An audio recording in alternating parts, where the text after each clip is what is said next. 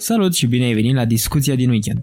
Astăzi, alături de Melania, voi vorbi despre K-pop, un gen muzical ce include idol coreeni, ce sunt ei, cât de bună este viața lor, ce trebuie să faci ca să devii unul dintre ei, cât de interesanți sunt fanii lor și aici includem otrăviri și furturi din camerele de hotel pe timp de noapte, uh, și, desigur, care sunt diferențele între popul românesc și popul corean. Hai să discutăm! Pentru început, uh, vreau să dăm la o parte mitul cum că genul ăsta de muzică ar fi pentru gay. Cred că suntem amândoi de acord că n-are absolut nicio treabă. Absolut nicio treabă. Adică, din ce m-am documentat eu, pentru că eu chiar am citit, adică am făcut un efort. K-pop-ul, pentru că despre asta vorbim, uh, ca gen de muzică este considerat un fel de mândrie națională în Corea de Sud, cel puțin. Adică e un fel de muzică populară cumva, ca și vechime și ca și uh, ce este astăzi. Știai că uh, K-pop-ul a apărut în anul 1945, prima dată? Nu, n-am știut. Nu m-am documentat despre așa ceva. Da, deci uh, eu am găsit chestia asta cum că el ar fi apărut în anul 1945 și până în anii 90, deci 1990, pe acolo, a avut cu tot o altă formă de cum arată acum. În sensul că era, cum să spun, uh, mult mai potolit, să spunem așa. Era mult mai... Uh, nu, nu pot să zic muzical, că și acum e muzical. Uh, dar era mult mai lent. Da, cred că e corect spus, mult mai lent. Pur și simplu suna altfel și arăta altfel din toate punctele de vedere față de cum e acum. Ca și orice gen de muzică. Da, dar uh, mă refer, nu știu, popul la noi, de exemplu, nu s-a schimbat atât de tare față de acum 20 uh, de ani. Uh, mă rog, nu avem același, aceeași evoluție ca și ei, asta trebuie spus. Dar noi nu ne-am schimbat atât de tare felul în care cântăm, cât, mă rog, mesajul pe care îl trimitem, transmitem. Ei și-au păstrat mesajul, dar au schimbat formatul, cu totul. Da. La noi s-a a migrat totul așa spre ceva dramatic într-un fel sau altul și, și videoclipul și uh, uh, mesajul la noi sunt așa foarte extravagante. În fine, din uh, 1990 încolo, totul s-a transformat la, la partea asta de K-pop și anume s-a făcut brusc uh, foarte, foarte agitat, foarte așa cum e acum. Acum E efectiv o explozie de culori și sunete din ce am ascultat eu. Depinde de trupă și de casa de discuri. Fiecare trupă are câte un gen sau melodia în sine poate să fie mai ritmată sau nu. Într-un album sunt tot felul de genuri în care este fiecare melodie cântată. Însă, per total, eu au zis da, asta este K-pop, în mare parte pentru că e făcut în Corea, pentru că e K-pop, Korean pop. Da, m-am prins de chestia asta, deși uh, se face cumva și în China și uh, dă să iasă și pe afară, din ce am înțeles. Adică ar mai fi și um, persoane care vin din exterior, intră în Corea sau în grupuri de genul uh, și devin și ei uh, staruri K-pop nefiind din Corea. Da, știu, știu persoane care sunt uh, în uh, acest stadiu. Uh, și asta o să abordăm un pic mai încolo. Uh, e o uh, chestie un pic rasistă aici undeva, dar vorbim un pic mai încolo.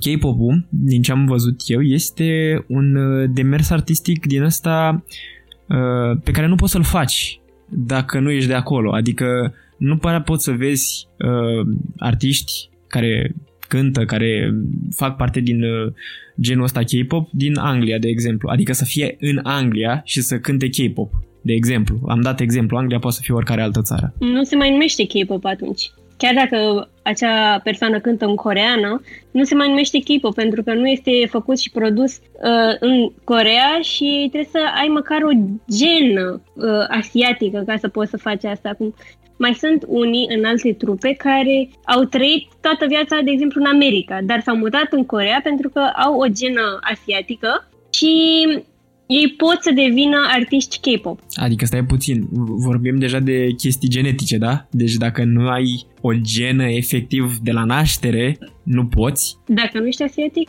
nu se mai numește K-pop. Se numește, te numești popstar. Da, chiar dacă ai cântat în coreană. Asta e un pic ciudat. Uh, Păi și ăștia care vin din, uh, cum, cum am zis mai devreme, care vin din străinătate, străinătatea uh, privindu-ne în uh, Corea, da? Uh, Dacă care vin din străinătate și cântă K-pop, ei ce fac? Ei ce sunt? Sunt popstaruri sau sunt uh, cântăresc K-pop? Dacă n-am înțeles, mai repet o dată. Deci cei care vin din afara Coreei și afara Asiei și vin în Asia și se integrează în uh, grupuri de K-pop, ei sunt considerați, N-au, n-au cum să se integreze. adică nu-i acceptă? Ca artist solo posibil, dar într-o trupă nu se mai numește după aia trupă K-pop. Mhm, mhm, am înțeles. Uh, și am înțeles cumva că K-pop-ul așa ca idee e diferit, adică nu ești cântăreț, ești uh, idol, am văzut că îi spune. Da, E o chestie destul de complexă treaba asta cu idolii din ce am citit. ca să fii idol, nu trebuie doar să știi să cânti. Trebuie să ai și aspect vizual, trebuie să știi să dansezi în mare parte. Aspect uh, vizual. Și nu știu cum să zic exact în română. Look, uh, înfățișare. Da, că ei uh, reprezintă țara și țara lor este una care este foarte, foarte bazată pe aspectul vizual, pentru că ei sunt cei care importă, cel, care exportă, de fapt, cele mai multe produse de skincare și lucruri în genul ăsta. A, pe bune? Da? Cele mai bune produse sunt cele coreene. Deci cele mai bune produse de piele vin din, Co- vin din Corea. Nu neapărat că vin din Corea. Cele mai bune produse sunt făcute în Corea. Ok, deci uh, când vezi pe o, nu știu, cremă de față că scrie în uh, ceva limbă dubioasă din asta care seamănă a chineză, chiar dacă e coreană, nu trebuie să te sperii. Da. Am Dacă înțeles. este produsă în Corea, cele mai mari șanse să fie mult mai bună decât uh, produsele din alte țări. Hm, chiar interesant asta. O să, o să țin cont atunci când o să am nevoie, sincer. Sper să nu am nevoie prea curând. O chestie despre idoli, că eram, suntem la capitolul ăsta, da? Ei, cum ai spus și tu, sunt aleși după înfățișarea lor, da? Adică după cum arată. Dar din ce am înțeles eu, ar mai fi aleși și după m, anumite criterii, uh, anumite aturi pe care le au. Deci nu sunt neapărat după cum cântă, cât după cum arată sau, uh, nu știu, cât de bine se descurcă la lucru în echipă sau uh, chestii de genul ca să întregească o echipă, că din ce am înțeles, idolii sunt puși în trupe sau grupuri, că nu prea le-aș putea spune trupe, că dansează, cântă, fac marketing, mă rog, grupuri. Și după aceea sunt cumva trăinuiți, sunt antrenați, din ce Da. am înțeles eu. Nu? Au, în funcție de cum se descurcă, poate să dureze mai mult sau mai puțin uh, perioada de training. Adică din alte trupe, cum am mai auzit, uh, ei trebuie să treacă peste chestiile astea. Un training vocal, un training pentru dans, care este foarte important în- când este un grup de mai multe fete sau mai mulți băieți. Mhm. Uh, și dacă nu se descurcă, cum a fost uh, cazul într-o trupă, a, unul dintre ei a fost trimis în America pentru că trebuia să învețe să danseze ca să rămână în trupă. Hm, De ce tocmai în America? Nu știu, o fi avut parteneriat ceva. Mm, am înțeles. Uh, dar, de exemplu, uite, eu am găsit un lucru, s-ar putea să ți se pară amuzant, pentru că știi sigur uh, persoana, sunt sigur că o știi, uh, Lisa, din uh, Blackpink. Da, e tailandeză. Da, ideea e că ea, dacă îți vine să crezi, sau poate îți vine să crezi, uh, la început nu știa să cânte la fel de bine precum știe în momentul ăsta. Adică ea s-a integrat în grupul respectiv, a fost acceptată pe alte criterii decât cântatul. Este complet normal. E Este? complet normal, da. S-a mai întâmplat și la casa de discuri Big Hit cu Jin din BTS, care el a mers acolo și el voia să devină actor. Dar au zis, nu, tu arăți bine, te băgăm în trupă. Și a trebuit să învețe să cânte. Mhm. Și deci cumva la început defectele unora le sunt estompate de uh, aturile altora și invers, nu? Adică dacă arăți bine, poate să cânte altul pentru tine atâta timp cât tu ai fața frumoasă. Un pic superficial când o spui așa. De asta fiecare din trupă, asta e un pic ciudat, fiecare din trupă are um, un titlu. Tu ești main vocalist, tu ești main dancer, tu ești uh, visual, arăți bine, te punem în față dacă și dansezi bine. Dacă nu, treci în spate.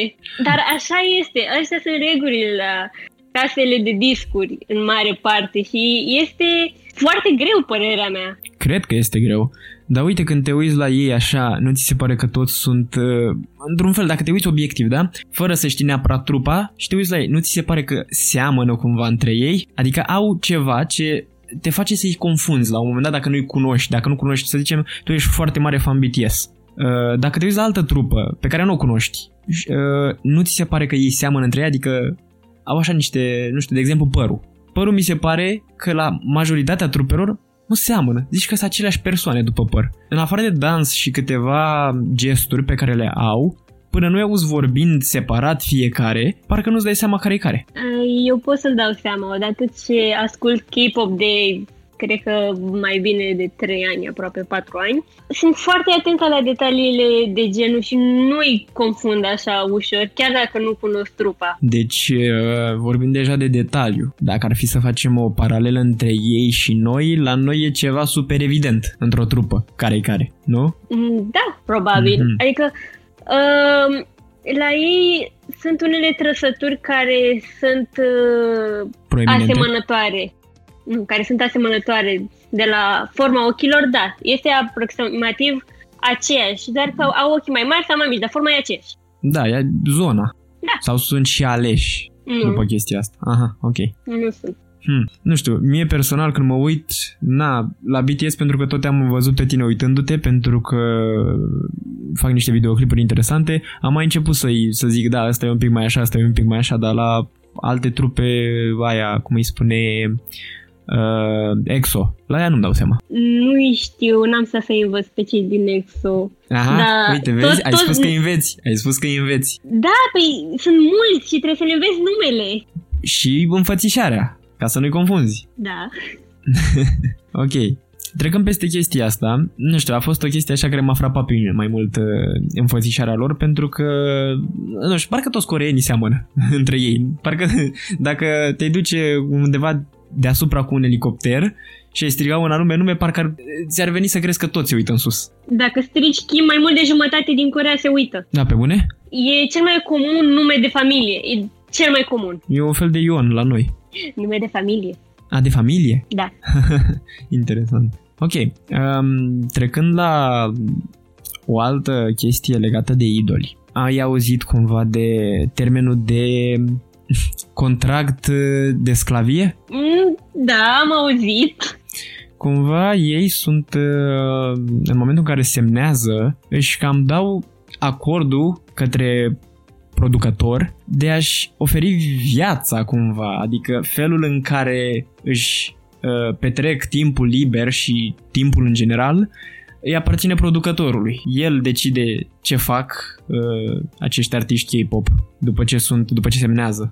Uh, asta depinde și de casa de discuri. Fiecare na, are mai multă sau mai puțină libertate, dar da, contează asta. Își dedică totul la superlativ. Dedică totul acele case de discuri. Pentru că ei trebuie să se îmbrace într-un anumit fel, trebuie să se machieze într-un anumit fel, dacă se duc într-un loc sau ceva, uh, trebuie să aibă foarte mare grijă să nu fie așa evidenți, pentru că dacă se duc într-un bar, să zicem, și vede cineva și face poză, zice, wow, uite, ăsta a fost în barul ăsta și ce a făcut. Asta e ceva destul de comun. Asta ar putea imaginea casei de discuri. Caz în care l-ar exclude pe respectivul. Da, au fost cazuri. Hm. Sunt uh, unele lucruri foarte, foarte dubioase, cum am mai auzit de la alte case de discuri că s-a întâmplat ca două persoane să formeze un cuplu uh, au aflat uh, paparații Așa. și casa de discuri poate să aleagă. Plătește o sumă de bani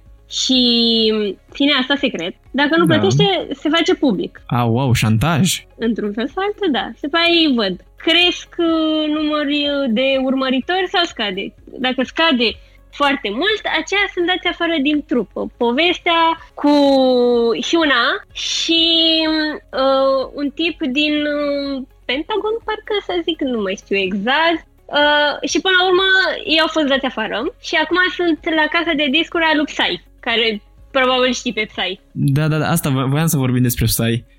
El cântă K-pop, practic, nu? Da. Ce tare.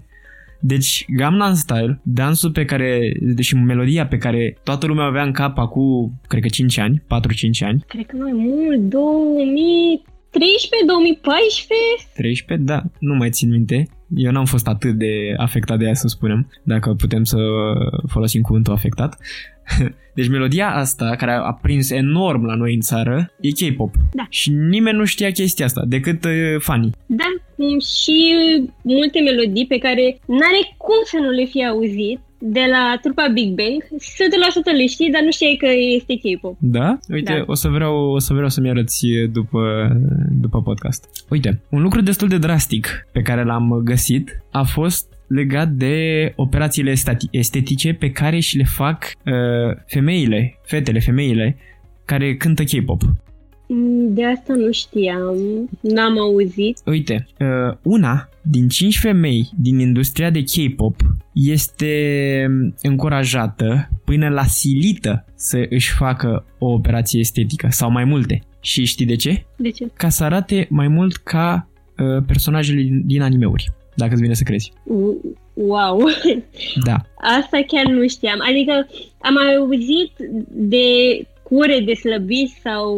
Vorbim și despre alea. Lucruri, lucruri de genul acesta pentru a schimba înfățișarea, dar la operații estetice nu m-am gândit să fie da. obligate. Sunt obligate și uh, va mai mult unele dintre staruri apar uh, chiar bandajate după operație. Adică apar în public, așa. Ba la nas, ba la picioare, apar. Am găsit uh, câteva publicații pe care nu o să le numesc acum, care au uh, arătat. Uh, dar pentru că ai spus mai devreme, uh, de diete. Uh, dietele și ritmul de viață, din ce am aflat, e foarte ciudat.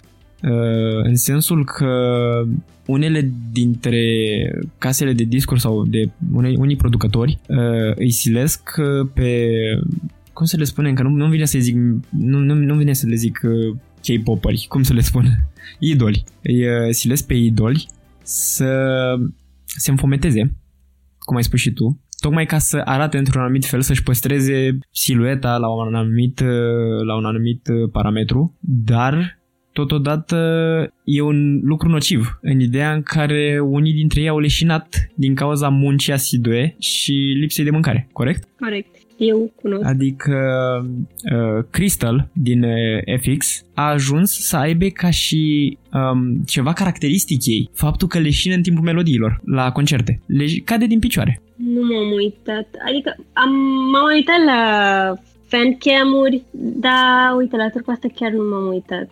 Mie îmi pare rău de lucrurile astea, ce se întâmplă și că sunt forțate aceste persoane să țină o anumită cură sau lucruri în genul acesta. Și este foarte, foarte ciudat că în funcție și de casa de discuri, unii nu sunt forțați, dar uh, datorită fanilor care se numesc fani, dar sunt mai mult toxici, hmm. um, da, adică ei, da, îmi place cum cânti, dar nu-mi place cum arăt. Trebuie să slăbești. Și uh, fanii zic chestia asta și într-un fel, într-un fel îi impun acelei persoane.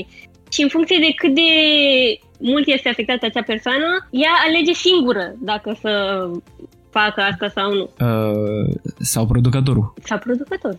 În funcție de cum uh, este la ei. Da, adică îmi imaginez că ar fi ceva de genul cam cum e la luptători sau la boxeri. Știi că ei trebuie să aibă o anumită greutate ca să participe în anumite turnee. Turneul de uh, luptă uh, la 80 de kilograme, uh, sau mă rog, nu-i zice chiar așa, dar în ideea asta. Adică dacă n-ai 80 de kilograme mușchi, grăsime, ce fi acolo, nu poți să participi. Da, știu. Și îmi imaginez că așa ceva e și la ei, numai că e puțin dus la extrem. Adică, puțin mai mult. Da, să ajungi să-ți faci rău în halul ăsta, Trecând peste operațiile estetice și peste fometare, se ajunge și la 20 de ore de muncă, din ce am înțeles eu. Da. 20 din 24 de ore și 4 Da. ore de somn. Poate. Poate. Pe, pe, pe chestia asta eu chiar nu sunt de acord și mi s-a părut uh, un pic grotească uh, informația și de asta am căutat-o și într-adevăr am găsit-o peste tot. Peste tot se spune treaba asta că este enorm de multă muncă depusă ca să creeze un idol de genul ăsta. Din nou, idolii sunt uh, persoanele, sunt uh, cei care fac parte din grupurile de K-pop. Ești idol și dacă ești solo. Ok. Uh, este corect să zici grup sau trupă? Uh, e mai mult trupă. E trupă de băieți. Sau fete. Uh, sau fete? Blackpink, nu? Twice, Blackpink, Twice, altele. Ah, Twice e tot uh, o, un grup de fete. ah ok. Uh, mi-am amintit acum că există o trupă care are două variante cumva, adică e varianta de Corea și varianta de China, nu? Da. Cum e trupa NCT. Dacă zici NCT e foarte vag. Sunt două sau trei trupe care e NCT Corea, mi se pare Japonia și China. Și cântă în trei limbi diferite. Da, și mai găsesc și melodii în engleză, eventual și în spaniolă. Mi se pare că au și în franceză, dar nu sunt sigură. Hmm. To- Tocmai ca să-și extindă...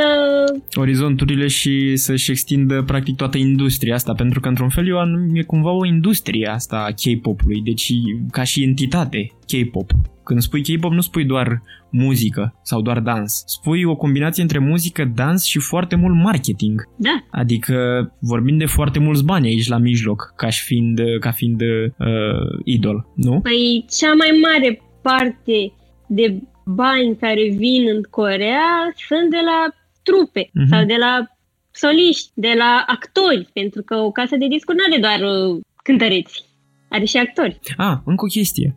Uh, poți să fii într-o trupă, în Corea vorbim, poți să fii într-o trupă, dar să nu uh, fii considerat idol. Să fii cântăreț, nu? Mm, nu știu. Eu cam așa am văzut, în sensul că dacă nu faci parte cumva dintr-o casă din asta de discuri specializată sau dacă nu ești sub tutela unui producător de K-pop, nu poți să fii considerat cântăreț de K-pop, nu poți să fii considerat idol. Ești cântăreț Da. corean. Da, ești cântăreț, dar nu ești idol. Mhm.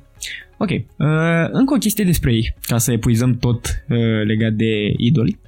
Din ce am înțeles, trăiesc în campusuri. Da. Adică ei nu se duc acasă când termină treaba, ei se duc într-un campus ca la facultate, ca cum te duce uh, în, uh, la cămin, nu? Da, au un fel de cămin și uh, de obicei ei stau într-un loc toți. Toți din trupă au un loc unde stau și se întâlnesc și mi se pare că tot acolo au și studiourile. A, adică se ridică din pat dimineața, se îmbracă, mănâncă ceva și sare direct în uh, uh, studio să înregistreze. Probabil. Hm, Asta e o chestie, cred că aș putea să spun tot destul de brutală, în ideea în care oamenii ăștia nu se duc acasă la ei, nu, nu spun mă duc acasă, mă zic mă duc la cămin sau...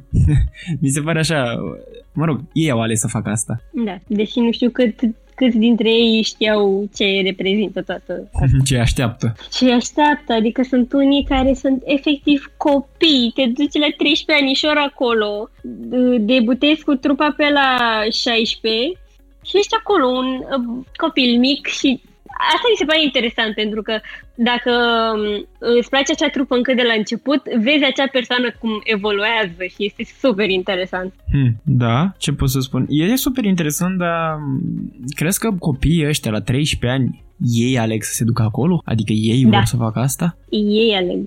Nu-i duce nimeni. de unde, cum să spun, de unde dorința asta așa să devină ei? Adică înțeleg, la modul fantastic toți vrem să fim uh, fotbaliști, uh, prințese și uh, alte lucruri când suntem mici, dar ei chiar așa își doresc să devină uh, idoli sau cântăreți în mod, la modul general și părinții și legislația lor permite chestia asta? Adică mă gândesc că nu ei semnează pe contract la 13 ani. Nu cred, dar um, sunt aleși acești copii și ei aleg dacă vor să se ducă acolo sau nu.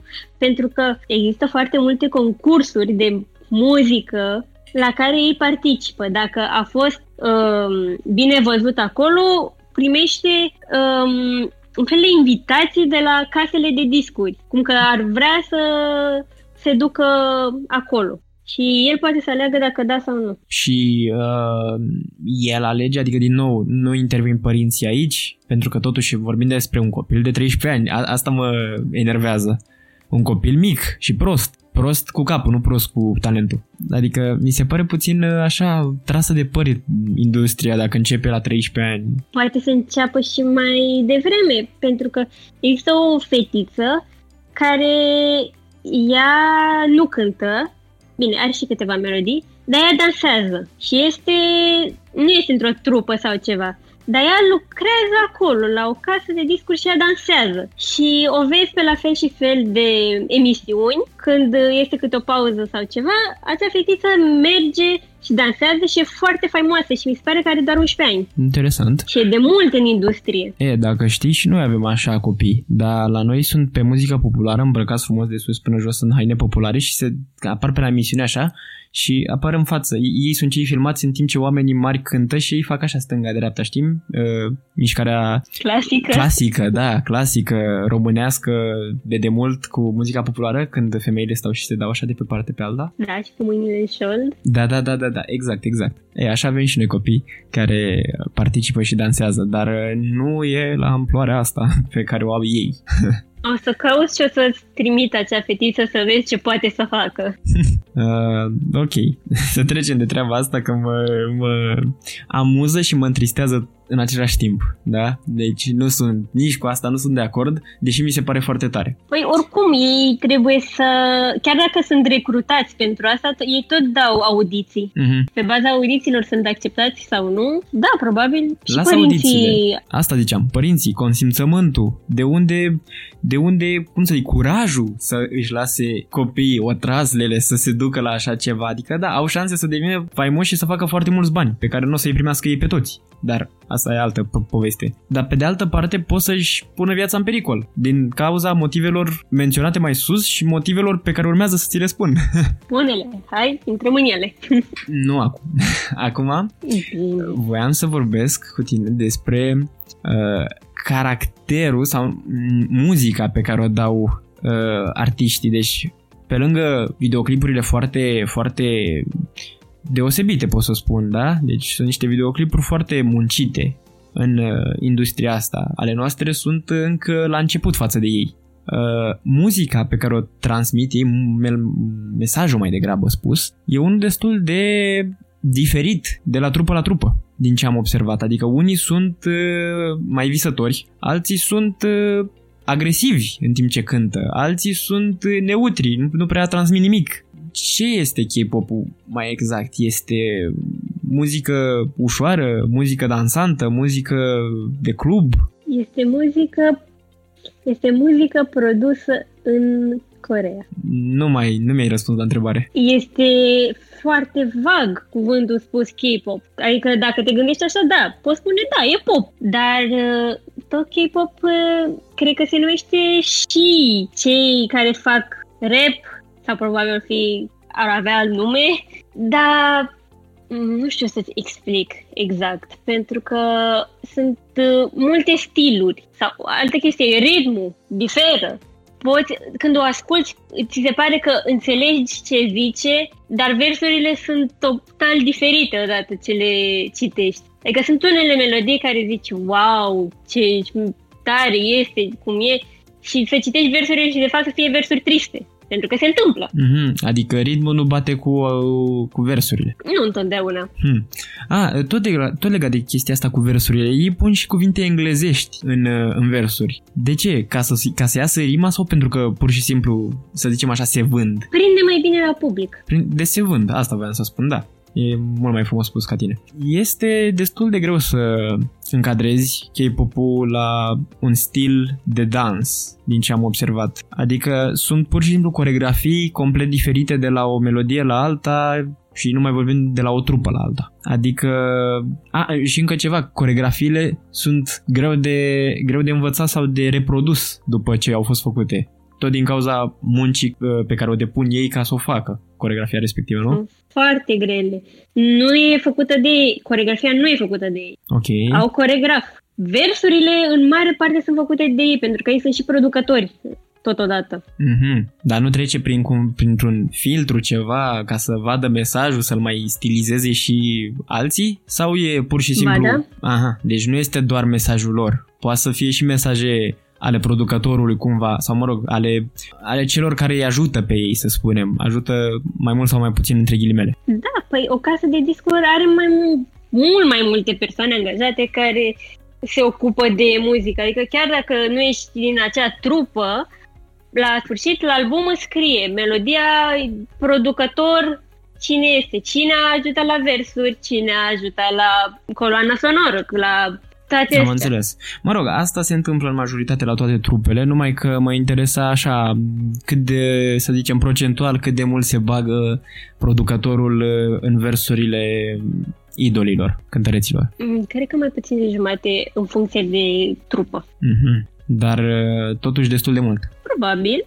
Uh, la ei, versurile nu sunt singurele care vând și imaginea contează foarte mult și caracterul trupei, nu? Adică mă refer la imagine ca și estetică și imagine ca și cât de bine sunt văzuți ei în industrie. Nu e așa? Da. Adică, automat, ești văzut bine, vin uh, brandurile la tine. Uh, arăți bine, vin fanii când și bine, le ai cam pe toate, nu așa? Le ai pe toate, vin sponsori care te roagă să fie sponsori. E, da, astea, asta vreau să spun. Deci, există asemenea trupă care să aibă toate chestiile astea și să le înglobeze și să facă și treabă bine, adică să fie constanți? BTS? Deci, dacă dintre cele câteva sau mai multe trupe pe care le, le-ai ascultat tu, ai uh, recomandat BTS ascultătorilor noștri nu? Um, în primul și în primul rând, da.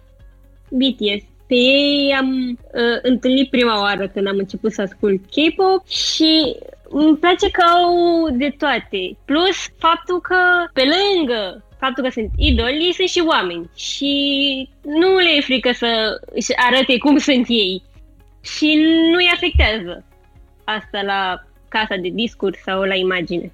Crezi tu? Da. De unde știi că nu producătorul vrea chestia asta? Să îi facă pe ei să le spună băieți, faceți așa, spuneți așa sau faceți să arate propoziția asta în felul ăsta ca să pară că voi sunteți naturali, dar ei să fie de fapt manipulați acolo din spate. De unde știi că nu producătorul? Totul e foarte spontan, așa, se întâmplă într-o fracțiune de secundă. Ce, ce-i taie capul în mare parte? Dar nu chiar. Da, am înțeles ce vrei să spui. Vrei să spui că este ceva pur și simplu în funcție de ocazie. Se întâmplă, da. o fac. Așa le-a venit. Ceva de genul ăsta. Da, Cum sunt, le vine. Sunt unele uh, lucruri care se repetă, care este în stilul lor. Unele gesturi, unele, nu știu cum să zic, ticuri. Mhm, mhm. Aici intrăm în partea de caracteristici unice ale fiecărui uh, cântăreț, adică uh, toți se deosebesc între ei în momentul în care nu sunt pe scenă. Da, au personalități total diferite. Exact, exact. Asta vreau să spun.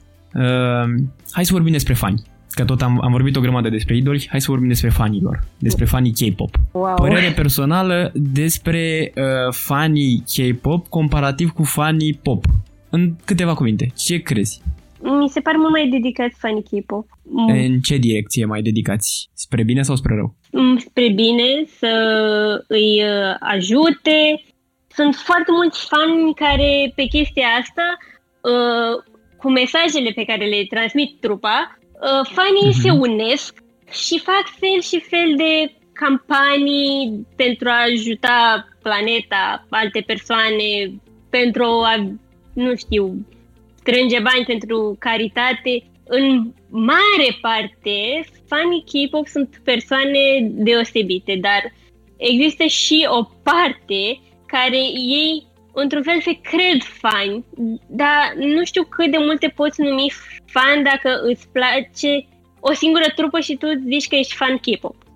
Dacă ești o, îți place o singură trupă, ești fan de acea trupă, dar nu ești fan K-pop sau nu ești fanul acelei trupe dacă îți plac uh, doar câteva persoane din acea trupă. Păi stai puțin, stai puțin. Uh, este... E corect ce spui, numai că... Nu chiar. Uh, hai să luăm Roku. Așa. Sunt oameni cărora le place să spunem o trupă anume, Metallica, da? Dar nu le place, mm, nu știu, zi tu una, Beatles, The Beatles. Așa. Uh, trupe, cum să zic, ca și perioada de timp diferită. Deci nu, nu sunt contemporani din câte știu. Ambii, ambele persoane se consideră rockeri, da? Deci le place rock Da. Dar uh, au gusturi diferite la trupe, dar le place la, amând- la amândouă persoanele rock. Ce? Ei nu sunt rocker dacă le displac anumite trupe, pur și simplu abordare diferită. Nu, eu zic că dacă îți place una singură, Una singură și atât, adică dacă le respingi complet pe toate celelalte și îți place una singură. da. Deci dacă mie îmi place doar BTS și urăsc orice altă trupă K-pop, nu mă pot considera fan. Nu te poți considera fan K-pop. K-pop. Mhm. Un pic abstractă chestia asta dacă mă întreb pe mine, dar uh, ok. Eu mă gândeam la fanii K-pop ăștia care sunt în Corea, de să, să excludem China, Japonia și oricare altă țară, pentru că după cum am vorbit și mai devreme, K-pop a ajuns de mult la noi uh, în România, uh, dar uh, nu s-a știut. Uh, sunt foarte ciudați din câte am găsit și am căutat eu. Uh, și unii dintre ei uh, sunt chiar teribiliști. Adică sunt acei fani mult prea dedicați, să spunem, sunt cei care, știi stilul ăla de fan care îl urmărește pe om acasă? Ai auzit de chestia asta? Da, am văzut. Există. Intră peste ei în camerele de hotel. Lasă asta, urmăresc uh, în uh, campusul ăla al lor sau și în camerele de hotel. uh, De hotel.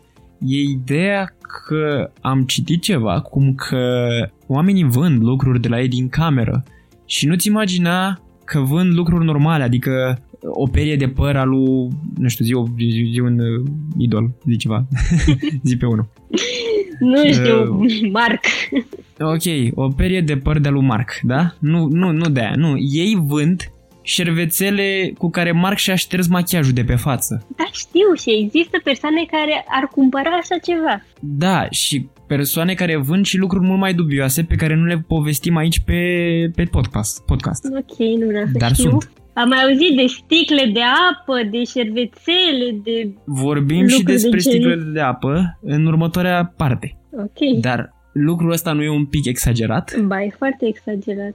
și ei n-ar trebui să ia ceva măsuri, nu știu, sunt atât de mari și n-au un bodyguard, n-au o pază, o ceva. Adică intră peste ei în cameră când dorm. Asta e ciudat și, și foarte, foarte creepy, e, foarte te fâstăcești așa când te gândești că cineva intră peste tine în cameră sau a intrat, ți-a luat ceva și a fi făcut o poză cu tine care dormeai și a ieșit. Te gândești un pic la partea asta, te, te simți violat, cum s-ar spune. Ți s-a violat uh, uh, spațiu personal. Ți-am zis, depinde de casa de discuri cât de mult se implică, dacă le pun la dispoziție bodyguard sau nu.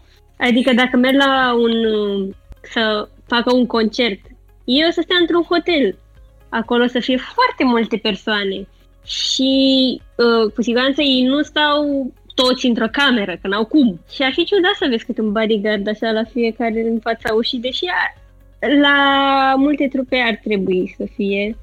Pentru că fanii sunt unii dintre ei foarte disperați să aibă ceva de-al lor, că până la urmă mai fan, cred că îl poți numi pe cel care uh, se duce ea pentru el, decât merge să ia și să vândă. Ala e pe profit, care vinde la alte persoane disperate după lucruri de genul. Imaginează-ți un uh, scenariu din ăsta în care ar fi un bodyguard, da? Deci ar fi omul, uh, starul în cameră și ar dormi. Și ar fi un bodyguard, dar ar fi în cameră, n-ar fi afară, știi?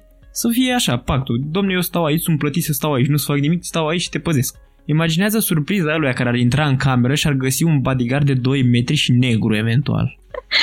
Salut, băiatul, ce faci? Cred că ar fi foarte interesant și ar apărea și la știri și ar da bine. ok, uh, cu nota asta așa foarte pozitivă, vreau să trec la ceva mai negativ. Hai să vorbim despre anti-fani, despre cei care nu acceptă existența K-pop-ului sau a anumitor persoane din K-pop și încearcă să-i saboteze. Și vorbim de sabotaj până l- în punctul de otrăvire sau chiar omor. Sau otrăvire prin omor. Uh, omor prin otrăvire. Uh, da. Uh, s-a îmbolnăvit de ce săracul. Uh, uite-l pe uh, Tablo. Ți-am spus ieri despre Tablo. Da. da? Tablo e un, uh, a fost, cred, se poate spune, a fost un cântăreț, încă trăiește, Este. Uh, dar acum are ceva casă de discuri, nu? Nu știu, probabil.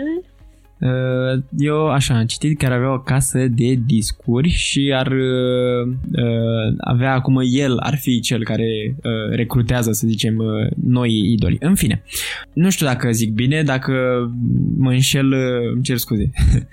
uh, așa a fost ceva, un articol foarte, foarte uh, ambigu, dar contează fapta, ce a pățit-o omul într-o zi s-a întors de la un uh, concert, da? Și la concerte, din ce am înțeles eu, mă rog, ei au uh, băutură la discreție. Băutură înseamnă sucuri și alte lucruri de gen, nu neapărat băutură tărie. Uh, au la discreție, adică le, le este pus la dispoziție un uh, meniu și un bar, da? Ca să-și ia ce vor ei.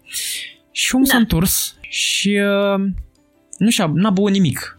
Dar s-a întors cu o băutură sau nu contează ce e important e că peste o zi sau două, a mama lui a ajuns la spital după ce consumase una dintre băuturile lui. Băutura respectivă fusese otrăvită. Femeia aia putea să moară și aia era, destinat, îi era destinată lui. Asta e chestia oribilă. El a avut noroc că a băut o săraca mamă și femeia a avut noroc că a trăit în continuare. Dar îți dai seama cât de rău poate putea cineva să-l urască încât să îi pună o travă în băutură, numai pentru că cântă. Deci asta e unica chestie unde se poate ajunge. Este foarte, foarte ciudată chestia asta.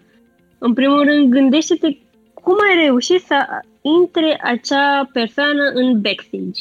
Nu există bilete de VIP sau ceva de genul care nu stau acolo voie, în culise, backstage? Nu ai voie în backstage. VIP sunt biletele din față de tot. Mm-hmm. Poate era un uh, staff, ceva, un uh, organizator al uh, concertului.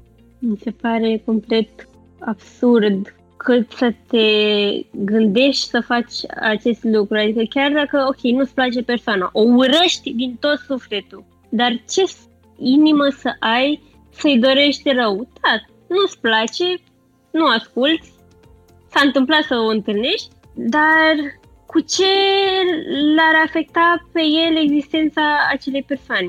Adică nu văd sensul. Da, înțeleg.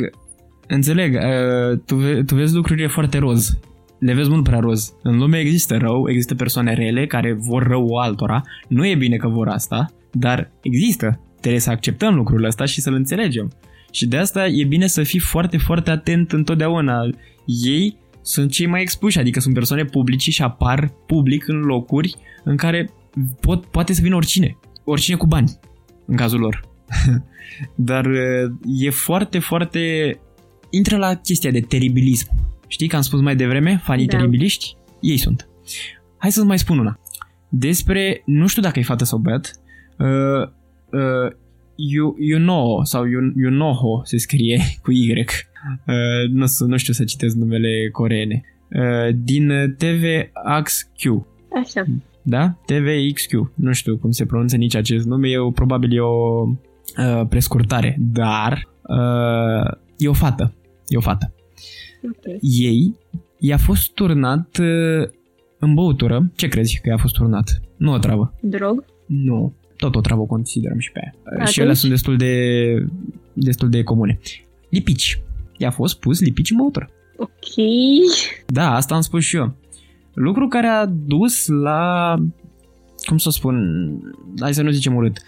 Pe lângă faptul că s-a simțit rău, a dus la foarte multe probleme digestive, da? La, cu stomacul și care putea să... care a făcut foarte mult rău. N-a omorât-o, nu i-a făcut nu, nu s-a dus în punctul ăla, dar îți dai seama că în momentul în care ai lipici în stomac nu e chiar uh, plăcut și nu trebuie să trebuie să gândești treaba asta, să te gândești că vrei să te duci să-i pui omului lipici. Adică nu e un lucru pe care îl iei de aici de acolo lipiciu, să zici că l-aveai întâmplător la tine și ai zis, ha, hai să fac o glumă.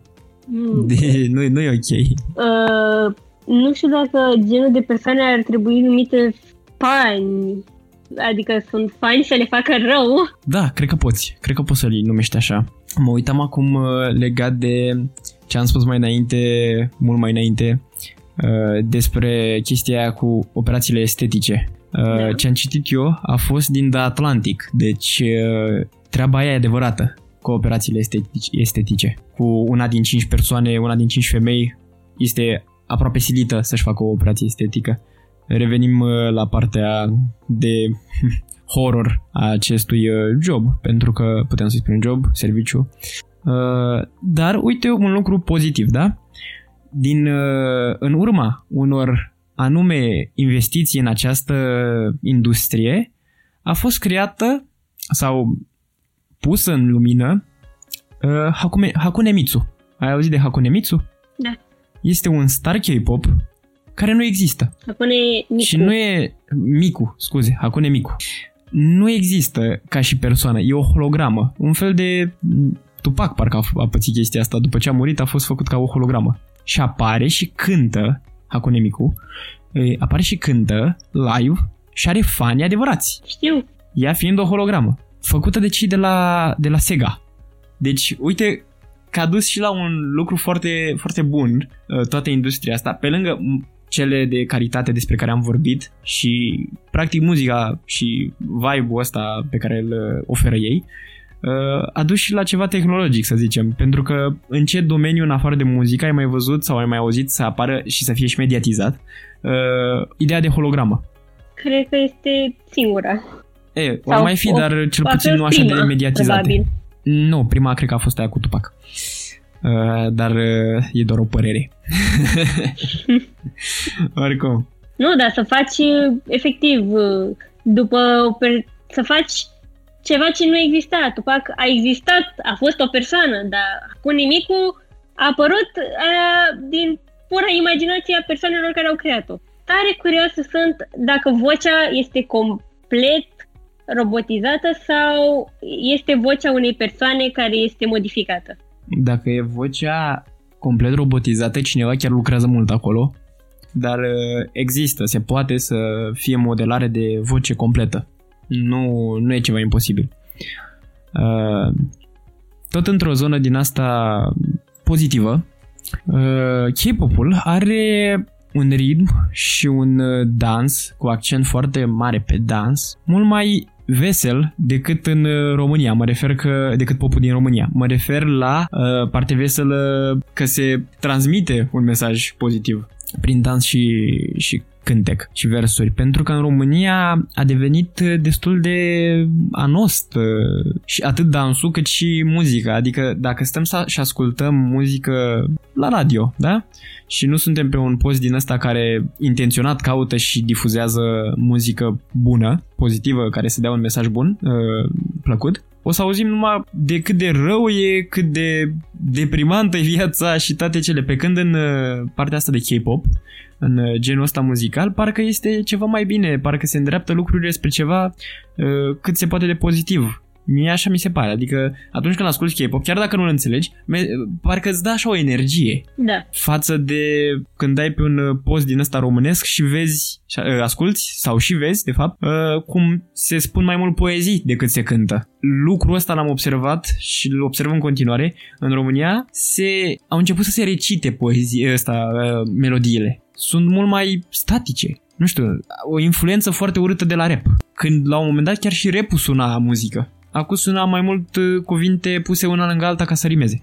Unul lângă altul, ca să rimeze. Nu crezi? Mm, ba da, cred. E ciudat. Fiecare țară uh, urcă sau nu în cadrul acestei industrie. Este ciudat pentru că nu știu nici cât de multă tragere de inimă mai au unii artiști de la noi odată ce e o invazie de muzică din absolut toate țările, că foarte mult se ascultă melodiile și în engleză, uh, eventual spaniolă, franceză n-am prea văzut. Da, nu știi pe aia cu Selavi? Ba da, dar zic că e mai puțin. Adică parcă pre- predomină spaniola și engleza. Adevărat, adevărat. Mai este cântăreața aceea franțu, franțuzească, cum o cheamă? Indila, parcă o cheamă. Da, mă știu. Cu melodia aia ei, tot la fel, care e obsedantă în momentul în care ajunge la radio. Oricum, o observație proprie e că ritmul din Corea, deci din K-pop, este mult mai alert ca al nostru. Pe scurt, asta ca să uh, rezumăm uh, discuția asta despre diferența dintre țări. Uh, ei se mișcă, cântă, fac marketing mult mai repede decât o facem noi. Poate să fie bine sau rău, depinde cum privim, dar influențează mult mesajul. La noi fiind mai lent, poate să fie ceva mult mai trist. La ei fiind mai alert, mai uh, alegro, poate să fie uh, și trist, cum ai spus tu mai devreme, dar să ți se pare vesel, dacă nu știi versurile. Da, oricum versurile fac foarte mult. Eu așa am început să ascult K-pop. Că la început și mie mi se părea foarte ciudat de ce să ascult, da, sună bine, dar de ce să ascult? Uh, și am început să citesc versurile și prin versuri am început eu să ascult pentru că îmi plăcea foarte mult mesajul pe care îl transmit. Adică chiar dacă este o melodie tristă, totul duce spre un bine, să treci peste acea tristețe. Mm-hmm. Deci se termină într-un, într-un, într-un aer din asta de, de bine până la urmă. Da. Practic ei spun o poveste. Da. Majoritatea melodiilor au o poveste. Mm-hmm, mm-hmm. Uite, asta e un lucru bun. Ritmul contează foarte mult, că e ceva, cum ai spus și tu, mai alert, care te prinde, ca, sunt și unele melodii care versurile posibil să n-aibă niciun sens, să nu sune bine toată melodia, dar refrenul sau o parte îți rămâne în minte fără să vrei. Asta au, au, e ceva special la K-pop-ul ăsta. Sunt foarte multe melodii care au ceva, chiar dacă nu-ți place melodia, tot îți rămâne în cap. De ce, stai, te referi că îți rămâne, pur și simplu, versurile îți rămân așa că sună bine sau mesajul? Că sună bine, ritmul că sună și versurile, bine. da. Asta se întâmplă peste tot. Credeam că mesajul e unul cu atât mai deosebit.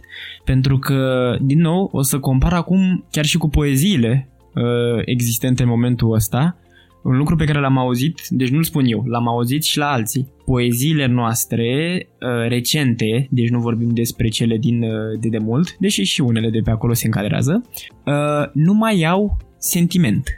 Adică au o rimă frumoasă, au o măsură frumoasă, sună bine, cuvinte mm, uh, deosebite, foarte frumoase, dar nu, îți, nu te mișcă, nu-ți spun nimic. Da, ok, nu o să dau acum versuri pentru că n-am uh, nimic uh, pregătit, dar uh, sunt, sunt, așa sunt, pur și simplu. Pe când, dacă ai citi anume poezii sau ai asculta anume melodii, ai obține ceva, nu știu, te, te chiar dacă nu ți-ar plăcea toată, ceva acolo în tine s-ar schimba, s-ar, te-ar, te-ar mișca. Dacă e o poezie, uite cum, uh, cum e poezia Mama, da? Da. E ceva care în, la un moment dat te mișcă, te, te, te întristează sau te face să te simți bine, te, te bucură când te gândești la ideea asta de mamă, știi? Uh, în schimb, altele sunt, uh, na, despre, despre plumb, da? Te mișcă poezia plumb? Te întristează... Îți trezește vreun sentiment? Modernismul e ciudat. N-am ce să zic. De acord, dar ăsta îl studiem. Da. Mă rog, ăsta este un subiect pentru un alt podcast. Uh, o idee bună de subiect pe care s-ar putea să o notez, dar uh, mi, s-a, mi s-a părut foarte interesantă. Uh, cu, cu trimitere la K-pop și mesajul pe care îl transmite el ca și gen muzical. Ah, da, uite încă o chestie legată de K-pop. Tot cu ritm. Ei n-au, nu prea au melodii așa lente și nici culori prea uh, pale, prea blajine. Nu e așa? Depinde. Dacă este trupă de băieți, de obicei uh, la melodiile vechi erau ba videoclipuri al negru, ba ceva foarte simplu. Lasă-le pe alea vechi, că alea sunt influențate de la din 1945. Dar și acum găsești melodii, asta, videoclipurile care să nu fie extra colorate. Când unei persoane, dacă îi spui K-pop, ei se gândesc la explozia aceea de culori. Dar exact. nu e exact. așa. Nu e? Nu întotdeauna. De obicei, acea explozie de culori o găsești la trupele de fete. Acel vibe de anime și ăstea. Uh, știu că tu ascultai la un moment dat și mai uh, silici pe mine să ascult uh, melodia aia care jumătate din ea era foarte lentă și uh, așa adormicioasă, să zicem, te, îți făcea somn, da. într-un fel. Și după aceea de la jumătate o făceau lată. Nu chiar. De la Aveau... BTS era, nu? Nu, e de la TXT, de la Tomorrow Together. Care o parte era... La început era lentă, după repede, după aia iar lentă, iar repede, iar lentă, iar repede. Și E ciudată melodia aia, că nu știi când, când să o asculti. adică dacă adică ești ce stare vesel, trebuie să o ai ca să o asculti? Da, trebuie să ai o stare, cum să mă că zic, da, o stare bipolară să asculti acea melodie. Stare bipolară. ok, Să fii la asta, molișit. asta chiar n-am, n- n-am gândit-o. să fii molișit de tot și după aceea să te apuci o furie și să bâțâi pe aici și după aceea te ia iarăși leșinul. E ciudată Am melodia. înțeles. Din nou, ă, asta, m, cu chestia asta revenim la discuția de mai înainte, cum că uh, ei ca și trupă, eh, ca și trupă, doamne, ei ca și gen muzical uh, nu au o direcție clară a ritmului. Nu, pe, Cântă cum vor ei și ce vor ei. da, pentru că în, în mare parte într-o trupă găsești vocaliști și rapperi. Deci melodia va avea parte în care o să se cânte, dar și o parte în care o să se facă rap. Am auzit bine la un moment dat cum că Skrillex a avut un- o influență asupra uh, K-pop-ului. N-am auzit. Am citit ceva, Nu, uh, dar nu n-am, n-am săpat mai adânc. Și nu eram sigur de chestia asta, mă gândeam că poate știi tu. Un lucru pe ca, cu care să încheiem așa. Uh, cât de mult s-a extins K-pop-ul uh, ca și uh, ca și răspândire pe glob? Uf, foarte mult și foarte repede. Nu știu exact cam din ce an să zic. Știu doar la BTS că la ei au început să explodeze 2016 sau 2017, cred că 2017. Cam când te-ai apucat tu să asculti? Da, atunci au uh, explodat uh, cu fanii și la noi și în America și în foarte multe țări uh, prin uh, colaborări. În primul rând, co- colaborările mi se pare că i-a ajutat foarte mult că au făcut uh, cu Steve Aoki. Nu-i Uh, cunosc. tipul face, N-aștepta reacție. Steve Aoki face remixuri. Ok. Că au făcut melodia My Drop și a prins foarte, foarte mult pentru că mai mult de jumătate din versuri erau și în engleză. Melodia principală este toată, în- nu chiar toată, mai mult de 80% era în coreană. Și așa au făcut mai cam 50-50 sau mai mult engleză acum și a prins foarte mult. Au făcut acum colaborări cu foarte multe persoane. Au făcut și cu Sia au făcut colaborare Hmm. ultima oară. Halsey au făcut colaborare cu Love și chestia asta e, cred că i-a ajutat foarte mult și e, așa poate să crească o trupă și în alte țări. Și orice poate să crească oriunde pe bază de colaborare. Dacă te agăți cumva de uh, celebritatea altuia sau de fanii celuilalt, uh, în ideea în care sunteți la același nivel, uh, orice poate să crească ca și uh, fanbase. Oricum, eu prima oară ideea de K-pop am întâlnit-o, cred că m, acum uh, șapte ani, cred, sau șase ani, când am, am auzit melodii și mi s-a spus că asta e K-pop. În momentul când mi-am dat seama și am observat că și cel care a cântat Gangnam Style uh, e tot uh, corean și face parte din K-pop. Hmm. Da, cred că toți am avut uh, un, uh, o lovitură așa. De exemplu, pe mine încă mă miră, m-a mirat chestia asta că am aflat-o de ieri, uh, că Psy uh, se consideră uh, idol. Deși e artist solo. Deci, Da, e idol solo. deși ei sunt rari, trebuie să recunoști. Nu sunt așa mulți față de Uh, grupuri. să fie doar solo, da, sunt rari, dar în foarte multe trupe sunt, sunt, e și trupa ca un întreg, dar unii dintre ei au și albume și melodii solo, care n-au nicio legătură cu trupa. Am înțeles. Ca să explic râsul meu de mai devreme când ai spus mic drop, uh, de fiecare dată când aud uh, expresia asta, pentru că e o expresie, nu doar o trupă, sau uh, Nu ce e ai zis că trupă, e e casă melodie. de melodie, ok, nu contează. Mi- Mi-l imaginez întotdeauna pe unul Mihai care cade din picioare. Cum se împiedică și cade, știi? Mic drop. Săracul da. Mike. Săracul Mihai. Uh, ce voiam eu să aud de la tine în mod uh, deosebit uh, când te-am întrebat de răspândirea asta a K-pop-ului, uh, ce persoană, anume persoană, o cunoști care e dintr-un mediu complet diferit de al muzicii, dar care ascultă K-pop? Mm, nu știu să-ți zic. Adică sunt persoane care nu ascultă doar K-pop, nu cred că știu pe cineva care să asculte doar K-pop. Păi nu doar K-pop, dar care e dintr-un mediu complet uh, pe lângă muzică. N-are nicio treabă cu muzica în felul ei ca persoană sau lui. Nu știi pe Ion? Ba da, Nu, nu, nu Ion ăla. Celălalt. care e eu? Tu, tu, ru, tu. Ah, da, acel Ion! da. Da, John Cena. Da, John Cena, marele fan BTS care îl adoră pe J-Hope. marele fan uh, J-Hope. Ai spus tu la un moment dat că pe pagina lui de Instagram John Cena a pus o postare legată de BTS. Are multe postări legate de BTS. Ok, uite încă o chestie. John Cena, luptător, da? Wrestler. Da, Ascultă BTS. Deci, uh, e un semn cum că răspândirea asta din Corea a ajuns foarte departe, mă refer ca și K-pop, că, ca și industrie de mult peste tot, uh, și are și, uh, cum să zic, influențe, influențe pozitive asupra oamenilor. Adică dacă vorba aia a ajuns la un wrestler și a ajuns să-i placă, înseamnă că nu e chiar așa de rea. Deci, uh, cred că putem să le transmitem, să le să îndemnăm pe cei care ne ascultă să încerce să asculte și K-pop, dacă până acum au fost uh, respingători față de el. Dacă au fost, uh, cum să zic, dacă l-au respins uh, da, ca și gen muzical. Uh, pentru că poate le place.